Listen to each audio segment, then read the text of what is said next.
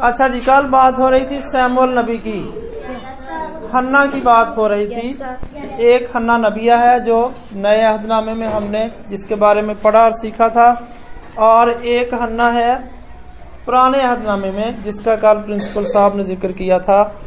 तो पुराने अहदनामे में एक किताब है। पहला सैमुअल और दूसरा सैमुअल। यानी सैमुअल की किताब का पहला हिस्सा और दूसरा हिस्सा। इसके पहले बाब में इस तरह लिखा है इफ्राइम के कोहस्तानी मुल्क में रामातीम सुफीम का एक शख्स था, जिसका नाम अलकाना था। वो इफ्राइमी था और यरूहाम बिन अलीहू, बिन तूहू, बिन सूफ का बेटा था। ये सारे नाम इसराइली नाम है, यहूदी नाम है। उसके दो बीवियाँ थीं। एक का नाम हन्ना था और दूसरी का नाम फिनन्ना। और फिनन्ना की औलाद हुई, पर हन्ना बे औलाद थी। ये शख्स हर साल अपने शहर से सैला में रब्बुल फाज के हजूर सिजदा करने और कुर्बानी गुजरानने को जाता था। और एली के दोनों बेटे हुफनी और फिनहास, जो खुदावंत के कहन थे, वहीं रहते थे। और जिस दिन अलकाना जबीहा गुजरानता, वो अपनी बीवी फनन्ना को और उसके सब बेटे बेटियों को हिस्से देता था। पर हन्ना को दूना हिस्सा दिया करता था, इसलिए कि वह हन्ना को चाहता था। लेकिन खुदावंद ने उसका रहम बंद कर रखा था और उसकी सौत, जिसे सौतन कहते हैं, ठीक है? उसकी सौत उसे कुढ़ाने के लिए बेतरा छेड़ती थी। जैसे घरों में होती है ना, आंडी गुआढ़ी आपस एक दूजे ताने मेने मार दिया है? गला ला ला के कर दिया वैसे ही वो भी उसको छेड़ा करती थी। उसे तरह, उसे कुढ़ाने के लिए बेतरा छेड़ती थी। आ जाओ। हाँ जी। क्योंकि खुदामंद ने उसका रहम बंद कर रखा था चूँकि वो साल ब साल ऐसा ही करता था, जब वो खुदा के घर को जाती, इसलिए फनन्ना उसे छेड़ती थी, चुनाचे वो रोती और खाना ना खाती थी। देखे, वो साल ब साल खुदावंत के घर को जाते थे। अब हमें बड़ी ये सहूलत है कि हमारे अपने अपने इलाकों में खुदावंत के घर हमने बना लिए हुए हैं। लेकिन पहले ऐसा नहीं था। पहले खुदा का घर वहीं था जहाँ पर बुज़ुर्गों ने बना दिया था। और सारी दुनिया के लोग, चाहे वो खुदा को मानने वाले हैं या दूसरी कौमों के लोग हैं, वो वहाँ पर साल ब साल, यानी हर साल जाकर कुर्बानी करते थे। जब हम खुदा के पाकलाम को खोलते हैं तो उसके आखिर में नक्शा दिया हुआ है। हैकल का नक्शा है, और उसमें वो सारा कुछ बनाया हुआ है। कि ये पाक मकाम है, जहाँ पर काहन जाता है, और ये उससे आगे पाक तरीन मकाम है, जहाँ पर काहन भी नहीं जाता, बल्कि साल में सिर्फ़ एक बार जाता है, जब कुर्बानी चढ़ाई जाती है। और उसके बाद पहला सहन आता है इसराइलियों का सहन यूदियों का सहन, जहाँ पर सिर्फ़ खुदा की कौम के लोग जाते हैं। और उससे आगे, और उससे पहले, यानी गेट के पास गैर कौमों का सहन होता था। गैर कौम के लोग सिर्फ़ वहीं तक जा सकते थे, उससे आगे नहीं जाते थे। आज भी जब हम यहाँ पर कोई इबादत होती है कोई खुदा का खादम बाहर से आता है यदि बीमारों के लिए खास दुआ की जाएगी तो सिर्फ़ हम ही नहीं जाते, बल्कि और कौम के लोग भी वहाँ पर आते हैं। उनका भी मान है कि खुदा जो है, ये जो क्रिश्चियन लोग जब दुआ मांगते हैं तो बीमार शफा पा जाते हैं। इसलिए वो भी आते हैं। तो बहुत से गैर कौम के लोग भी, जो खुदा पर ईमान रखते थे, वो भी हर साल हैकल में जाकर कुर्बानियाँ चढ़ाया करते थे। और उस जमाने में खुदा पर ईमान रखने वालों पर कानूनन। खुदा के कानून के मुताबिक ये लाजम था कि साल में एक बार ज़रूर खुदा के घर जाना है।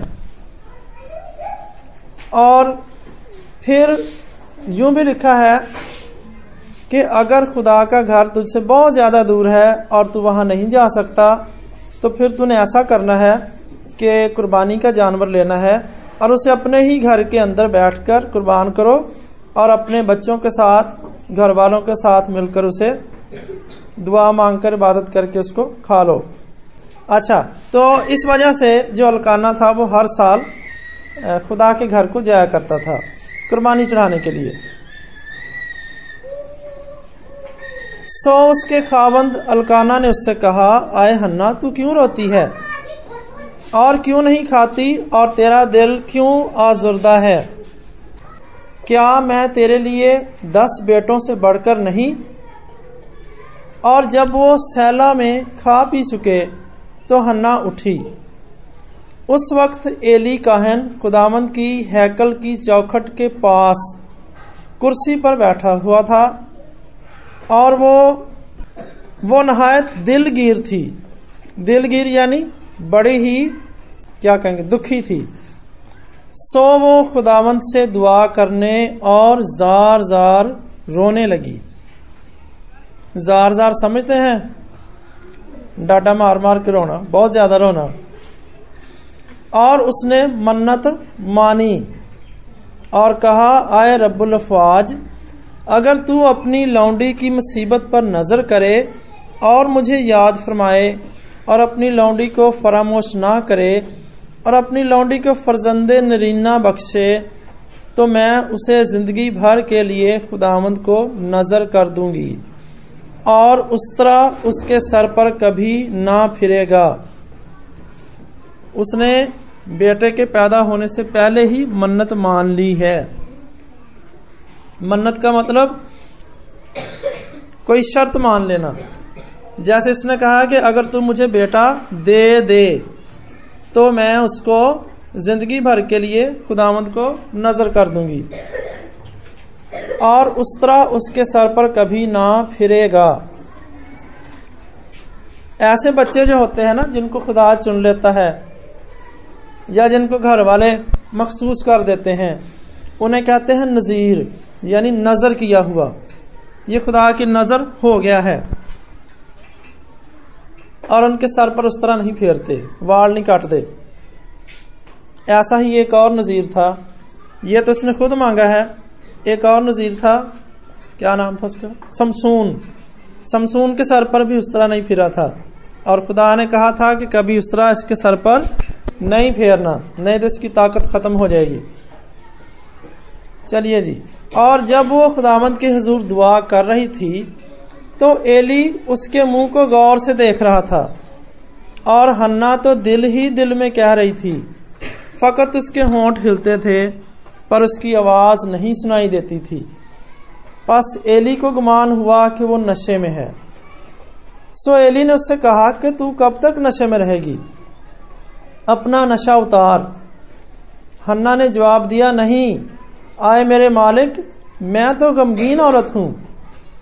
मैंने ना तो मैं, ना कोई नशा पिया, पर खुदावंत के आगे अपना दिल उंडेला है। तू अपनी लौंडी को खबीस औरत ना समझ।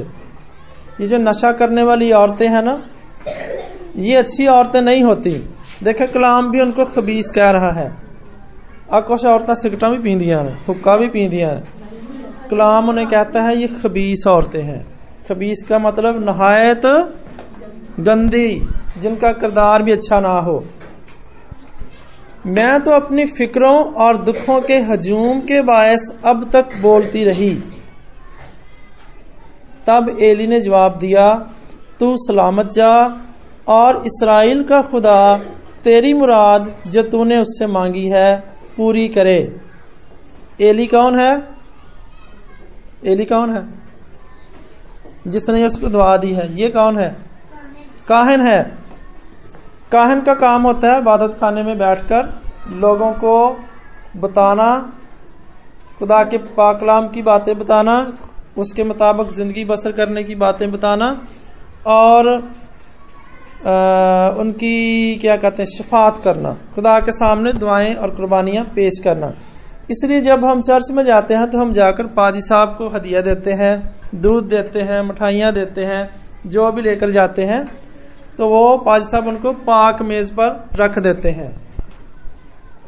और फिर उसके लिए दुआ मांगी जाती है कि खुदा इसको कबूल करे और बाद में वो लोगों में बांट दी जाती है। ये अली का भी यही काम था।